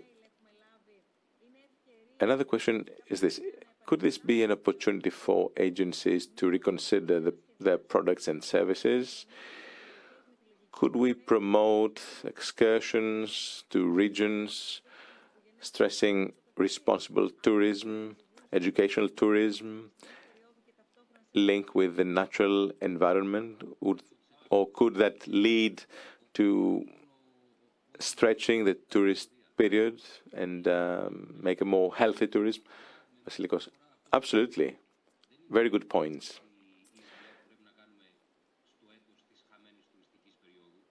But this should not be limited to this year, which is a, a lost year. We should do this every day, every week, every month. Capsule does exactly this. We have small businesses who send vegetables to visitors who live abroad. There's ample data around. We can relatively easily study what people want. So let us refocus our products and services. Well, another question concerning vouchers. Is there a guarantor? Are countries where the state is the guarantor, but only in the case of certain businesses only. Can a business use the voucher on behalf of another business? if a company goes bankrupt or if um, a hotel changes management, I think this is not the end of the question. Mr. Vasilikos, I think you're best placed to provide an answer here. Traditionally, the problem is the opposite. Hotel owners are not paid by agencies not vice versa. In a hotel, even if the management or the ownership changes, the uh, new owner assumes assets and liabilities, and of course, they will honor the voucher. So it's not a relevant question. It is definitely not a concern. Voucher uh, or the use of vouchers is not a problem uh, even in cases where hotel would go bankrupt. Now, of course, this summer is different, that we know. I don't know about guarantees, if uh, the state is guarantor in terms or for the purpose of vouchers. But vouchers are a viable solution it is a sign of our times. We need to avoid extreme situations. We are all on the same boat. We don't distinguish between bad and good guys. No, we are all on the same boat. And this boat cannot afford to sink. The plane cannot afford to crash. And then if we survive, we will strike the right balance. We cannot ask uh, a hotel owner to pay back all advance payments. At the same time, the hotel cannot say, well, tough luck, I'll keep the money and I will close down. You should give the possibility to your guests to come later or during the next 12 months. This is balance, and this is the solution offered by several countries. What about telemedicine? Could this enhance the feeling of safety for visitors? And who will pay? The tourists? Can uh, hotels shoulder this cost? Mr. Vasilikos, I'm afraid you are the competent authority here. It's not clear whether the question concerns a horizontal measure or on a case by case basis. If we're talking about a horizontal measure, of course,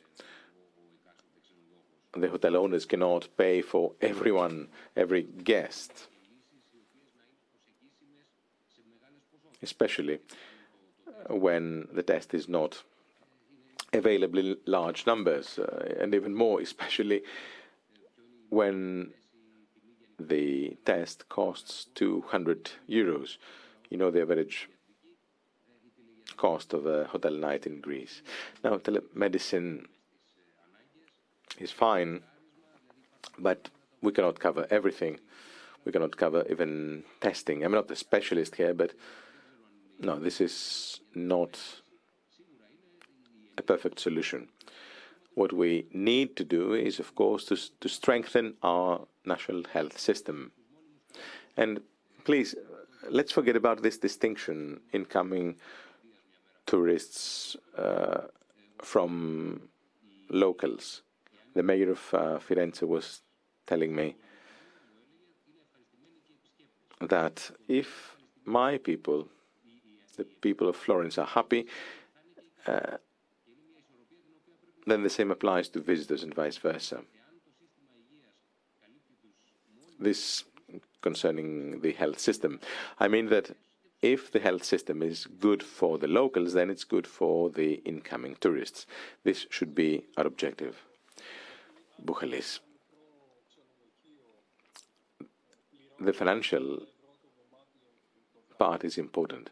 You may pay 30 euros for a hotel room in one case, a three star hotel. Now, if a health problem arises, the cost involved is huge and does not compare with the 30 euros.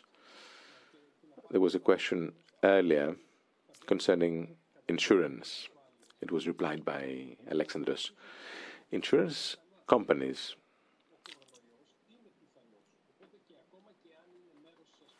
are meant to face uncertainty, but the virus is a certainty these days. It's not uncertainty.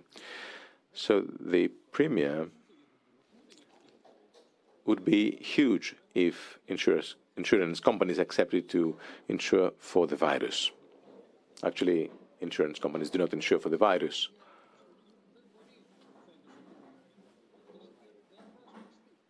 So one reason tour operators have huge problems this year is that they cannot get insurance and they cannot operate without insurance. Next question What is the best source of information for the tourist industry in order to better understand trends and uh, revise their strategy? Well, this is about general guidelines well, probably the academic community should reply. Well, the universities do know, and I'm happy. Many people turn to the universities. I've been doing this job for the last 30 years, and uh, rarely the big boys of the tourism industry have turned to the universities. However, now, because of the crisis, they turn to the academia to learn how they can the crisis? Well, the Greek ministries have not talked to me. I work with ministers all over the world, with the World Tourism Organization. This morning's webinar involved ministers from all over the world. Well, these people are interested in getting to know more, and we travel all over the world. Now, going back to Greece, uh, we're on autopilot. I'm afraid we had better years, worse years. I remember a simple visit to Berlin or London sufficed to say it's a good year or a less good year. And then we sat back and enjoyed life. Well, Alexandros is very experienced, that's why he's smiling, but this cannot continue. We are already in the next phase concerning professionalism. We are ushering in a new level of professionalism with more strategic planning, with more research, with more technology, away from you know petty interests. These petty interests have destroyed Greece. So we need a holistic and more sustainable approach. We need more resilience. Take uh, Rhodes Corfu and Kos. They depend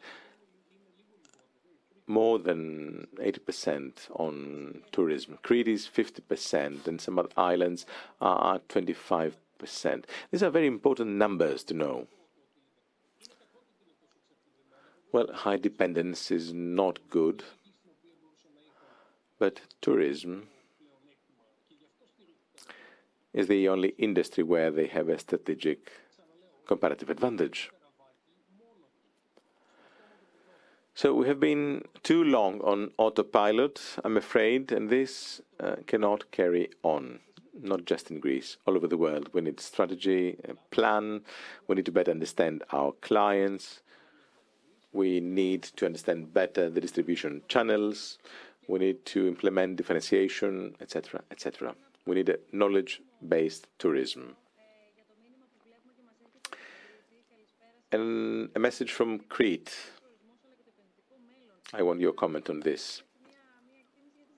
Crete as a tourist destination and as an investment friendly destination.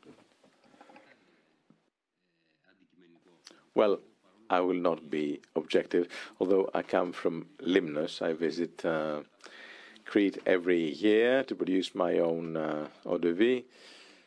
However, I can say a few words on Crete. And I will repeat what I said earlier. All destinations need an identity, and Crete has a huge array of identities to pick from.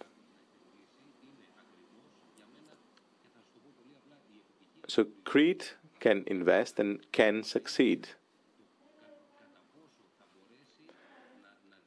But everything depends on the value added through synergies. This is tourism. Which products, which services. Our hotel chamber works with the agri-food industry, you know about the Greek breakfast. We work with the startups, with the world of technology, on sustainable development. These are the beacons of our action for the future.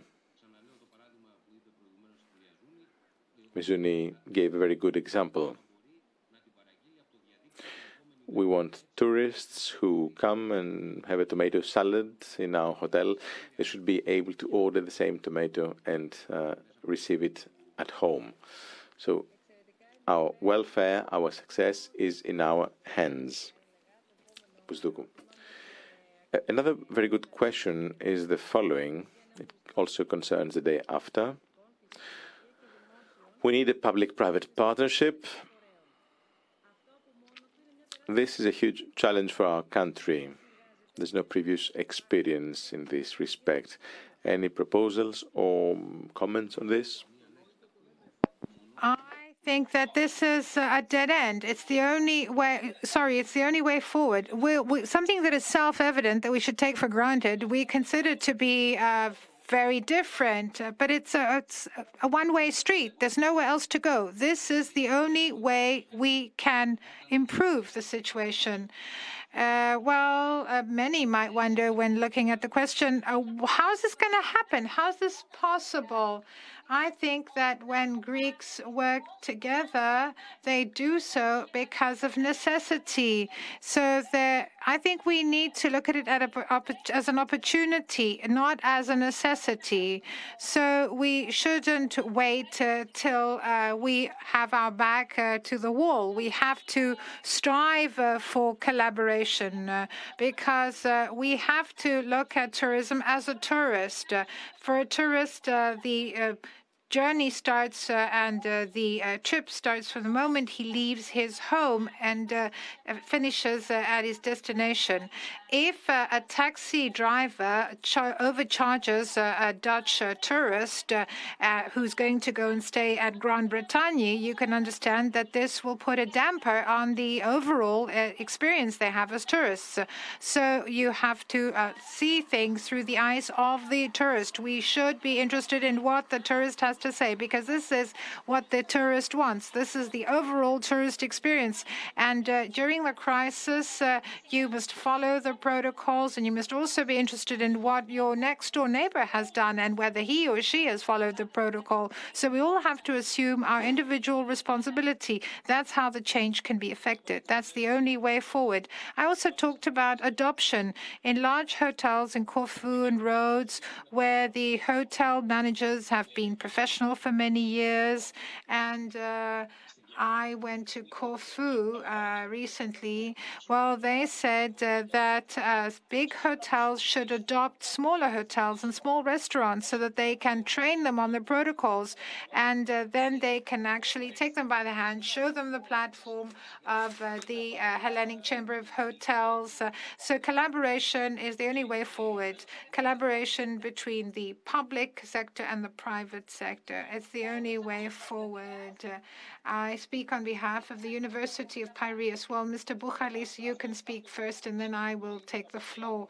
What's important is for people to understand how they can work together, how they can create clusters so that they can work like networks and have specific things. For example, a cluster for wine tourism, a cluster that will be addressed more to children that come as tourists with their families, or something that might have to do with photography or uh, um, food, for example, gastronomy. So these can be the so-called clusters. And somebody talked about alternative tourism uh, in a question. So we need to have clusters of people working together, and we need to have the public and private sector working hand in hand because we're one destination. We should act as one. Now, universities, for example, we saw that uh, the scientists were in the front line uh, in the case of uh, COVID, the COVID 19 ad, ad outbreak. And in the University of uh, Piraeus, we've had three webinars. Uh, over 5,000 professionals attended. This was for the Chamber of the Cyclades Islands. So it's not just to conduct research, we also have to train and we need to work together. I see many questions coming our way We've been bombarded with questions, and we have to manage these questions. Here is one question. Dear colleague, I don't know who this is addressed to. I think, uh, Mr. Vasilikos, it's addressed to you. So in the beginning of the discussion, you said that the government has taken all the measures in order for us to operate correctly. Could you explain these measures to us? Do you know that up until this moment, seasonal hotels have not received not a single euro so that they don't have the capital to open up and to operate. So, Mr. Vasilikos, you can answer the question. We know time is running. So, what do you think we should do? Do you know that in the protocols, uh, a woman uh, cleaner who works uh, in the laundry uh, room where there's a temperature of 50 degrees Celsius has to wear PPEs and a nylon, for example, overcoat? Are these uh, the right measures in order for us to operate correctly? Let me not be misunderstood. Uh, I mentioned some measures, and these measures are related to the protocols. Now, uh, whether there was some financial, if you like, um, support, uh, or assistance, uh, our positions, the positions of the Hellenic Chamber of Hotels are known. Uh, we've expressed them from the start, and we said that the financial assistance provided uh, up until now was not enough. It was not sufficient. And uh, we know that uh, no government in the world uh, could uh, actually take all the measures from day one. Uh, the government will wait for the situation to unfold. We, uh, of course, had seen the message on the wall from very early on. We saw the problems with the airlines. And I understand, however, that the government has to work, but it couldn't do everything at once. And of course, these measures are not sufficient because we see that the tourists are not here. And uh, of course, uh, this is not like other activities where we have local consumers. 90% uh, of the case. In tourism, 90% of the cases are tourists from abroad, and these tourists will not come. At least 90% of them will not come. And uh, I would like uh, you to answer both questions. I left this deliberately for the end because no matter what we say, we mustn't say things superficially. And of course, we need to uh, see what's coming and we need to understand what it means in the case of unemployment, the impact of the pandemic on society and on the economy and uh, in, on tourism in particular particular. And uh, let me uh, put this question, and Mr. Vasilikos, you can answer this, but this question is also addressed to Mr. Buhalis and Mrs. Zouni. So the question is as follows How should we discuss this? I'm talking about a national plan that needs to be created. So, how can we take into account all these thousands of people who will not work this year in the tourism industry? So, we're not talking about a stipend, we're not talking about financial assistance, we're talking about whether they should be at the table when all these plans are being made and when uh, the um, strategy is being uh, carved out. Well, I think it's very important. We know that a lot of people stopped working in September and they will end up working next May. These people are the people who work in the tourism sector, so they need support, financial support. This is very important.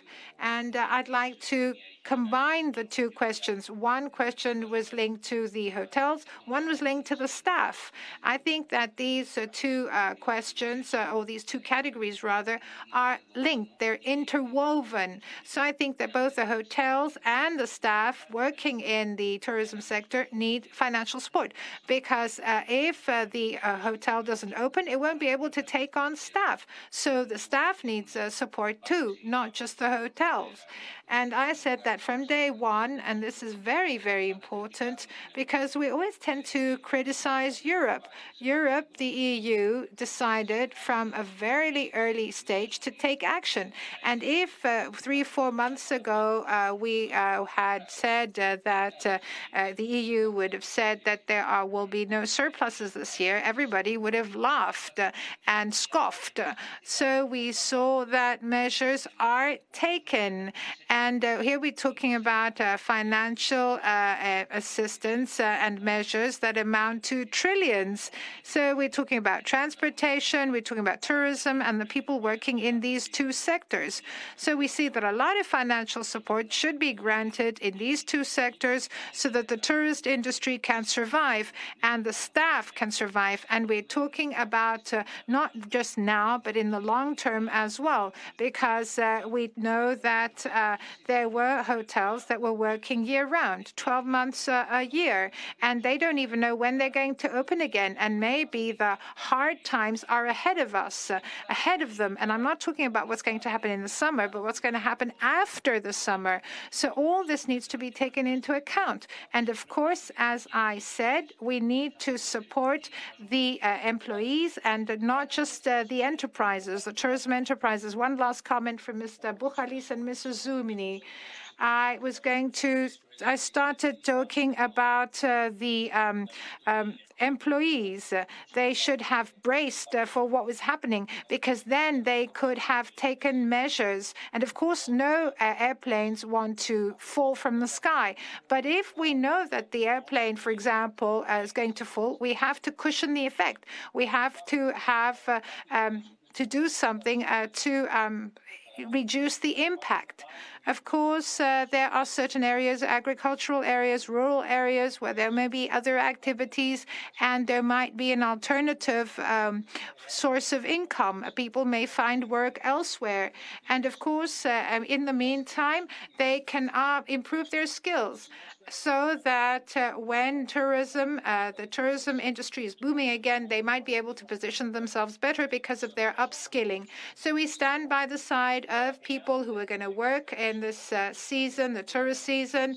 But if there isn't enough work, they have to find alternative sources of income, a different uh, job, and uh, try to take advantage of uh, this time period and improve their skills, learn new languages, and so on and so forth. I fully agree with what was mentioned.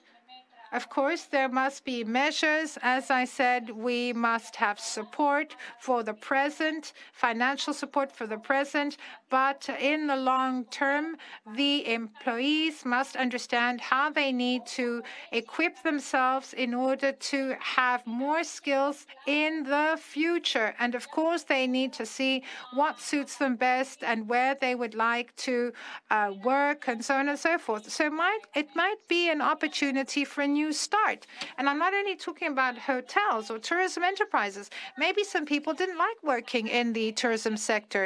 And now, of course, uh, they may be able, to, with uh, some financial support, to be able to weather the storm, to be able to uh, make ends meet. And this is why I said we need financial support, and there needs to be other type of support as well. But this might be the opportunity for a new start, a new beginning in this rapidly changing environment. I would like to thank you very much for this uh, very interesting discussion. This was a, a first round of discussions. Uh, people and dialogues uh, know full well that uh, we also had a physical presence uh, now, and we were also available online. Now we have our webcast, so we're only online. Of course, we have now more participation from many different parts of Greece and from the world because we have changed and we have come closer together, even though physically we're far apart. The same happened with with our conference. Uh, you mentioned this, Mr. Buhalis. The annual conference of SNF is an international conference. There are a lot of people who come from abroad, not just to attend it, but we also have many speakers from abroad and many artists because we have the Summer Nostos Festival. And it is in the Summer Nostos Festival that we hold the SNF uh, conference. This year we'll go online, speakers, artists, runners, because we also have a run. So everything will be done uh, uh, digitally. You'll see everything online. So we will travel, but we won't uh, travel in the usual way. We'll travel in a different way. So we have to take advantage of what we have at our disposal. Not all people have the same possibilities. So let me remind you, since I mentioned before closing that uh, our conference this year it will be held on the 22nd and 23rd of June whereas on the 24th of June, which is a Wednesday, two weeks from now, we'll have our next dialogues, our next uh, webcast. We'll be holding a discussion together with SNF Agora from Johns Hopkins University. There we'll be engaged in a discussion. This will be about technology and uh, democracy, and uh, we see that uh, they interact. And uh, let us not forget that during the uh, COVID 19 period, we see what the limits are, the limits that we need to take into account, but also the uh, prospects. I'm talking about AI and technology, for example, and uh, humanity and AI is the theme of our conference. And as you said, Mr. Buhalis, the human factor will come back, but we have to make sure it comes back. We have to uh, try and uh, cultivate this further. We've seen uh, different things happening, different communities defining their limits and dividing lines. Uh, instead of coming closer together because of the pandemic, they seem to be further apart. So we'll be talking about democracy and how policies are uh, influenced and how they are aided uh, and assisted uh, by technology and AI. But we also must try not to just see who helps who and uh, who manages who. But uh, we can do, we can also run online. So, Mr. Zouni, Mr.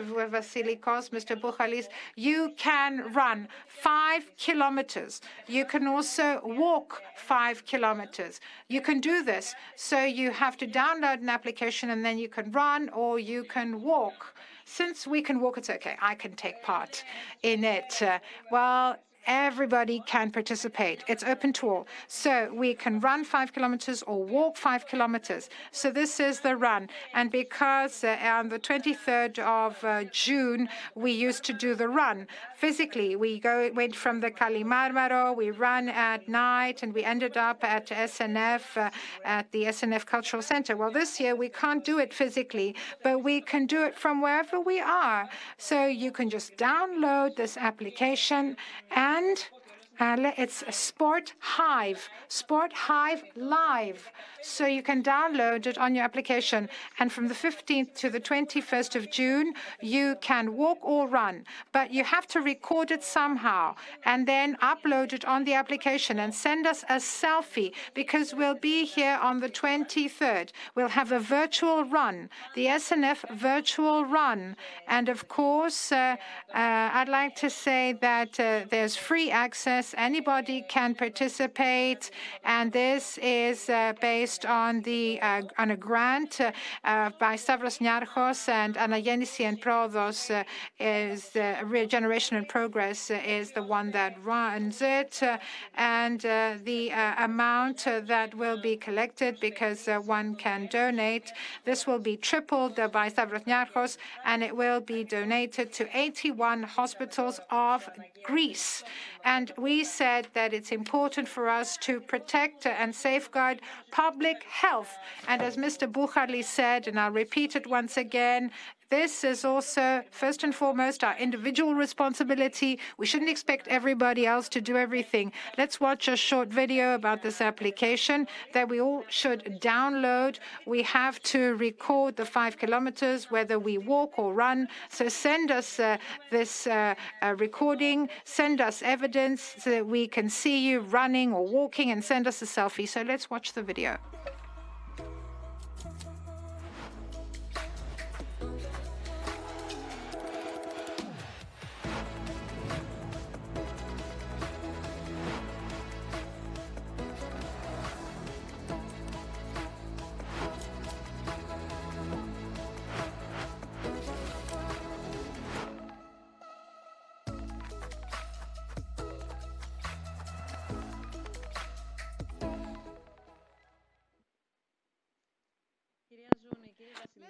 Mr. Mr. Buhalis, Mr. Vasilikos, thank you again, once again, for the discussion. Uh, let us uh, stay safe. Uh, let us hope that everything runs as smoothly as possible. And let us have a second round of discussion from what's going to happen from then on. Now, when this will take place, uh, well, we don't know what's going to happen afterwards, uh, but we will keep in touch. Uh, we will stay in touch and keep in contact. We're all monitoring what's happening in this new landscape, this new environment. So I'm sure that we will surely meet again. Thank you. God bless. Uh, thank you, ladies and gentlemen. Next time we meet again, 24th of June at 6.30. And this will be held uh, back to back uh, with uh, uh, the SNF run on the 23rd, which is virtual, a virtual run. And we also have the annual conference, the SNF annual conference on the 23rd of June.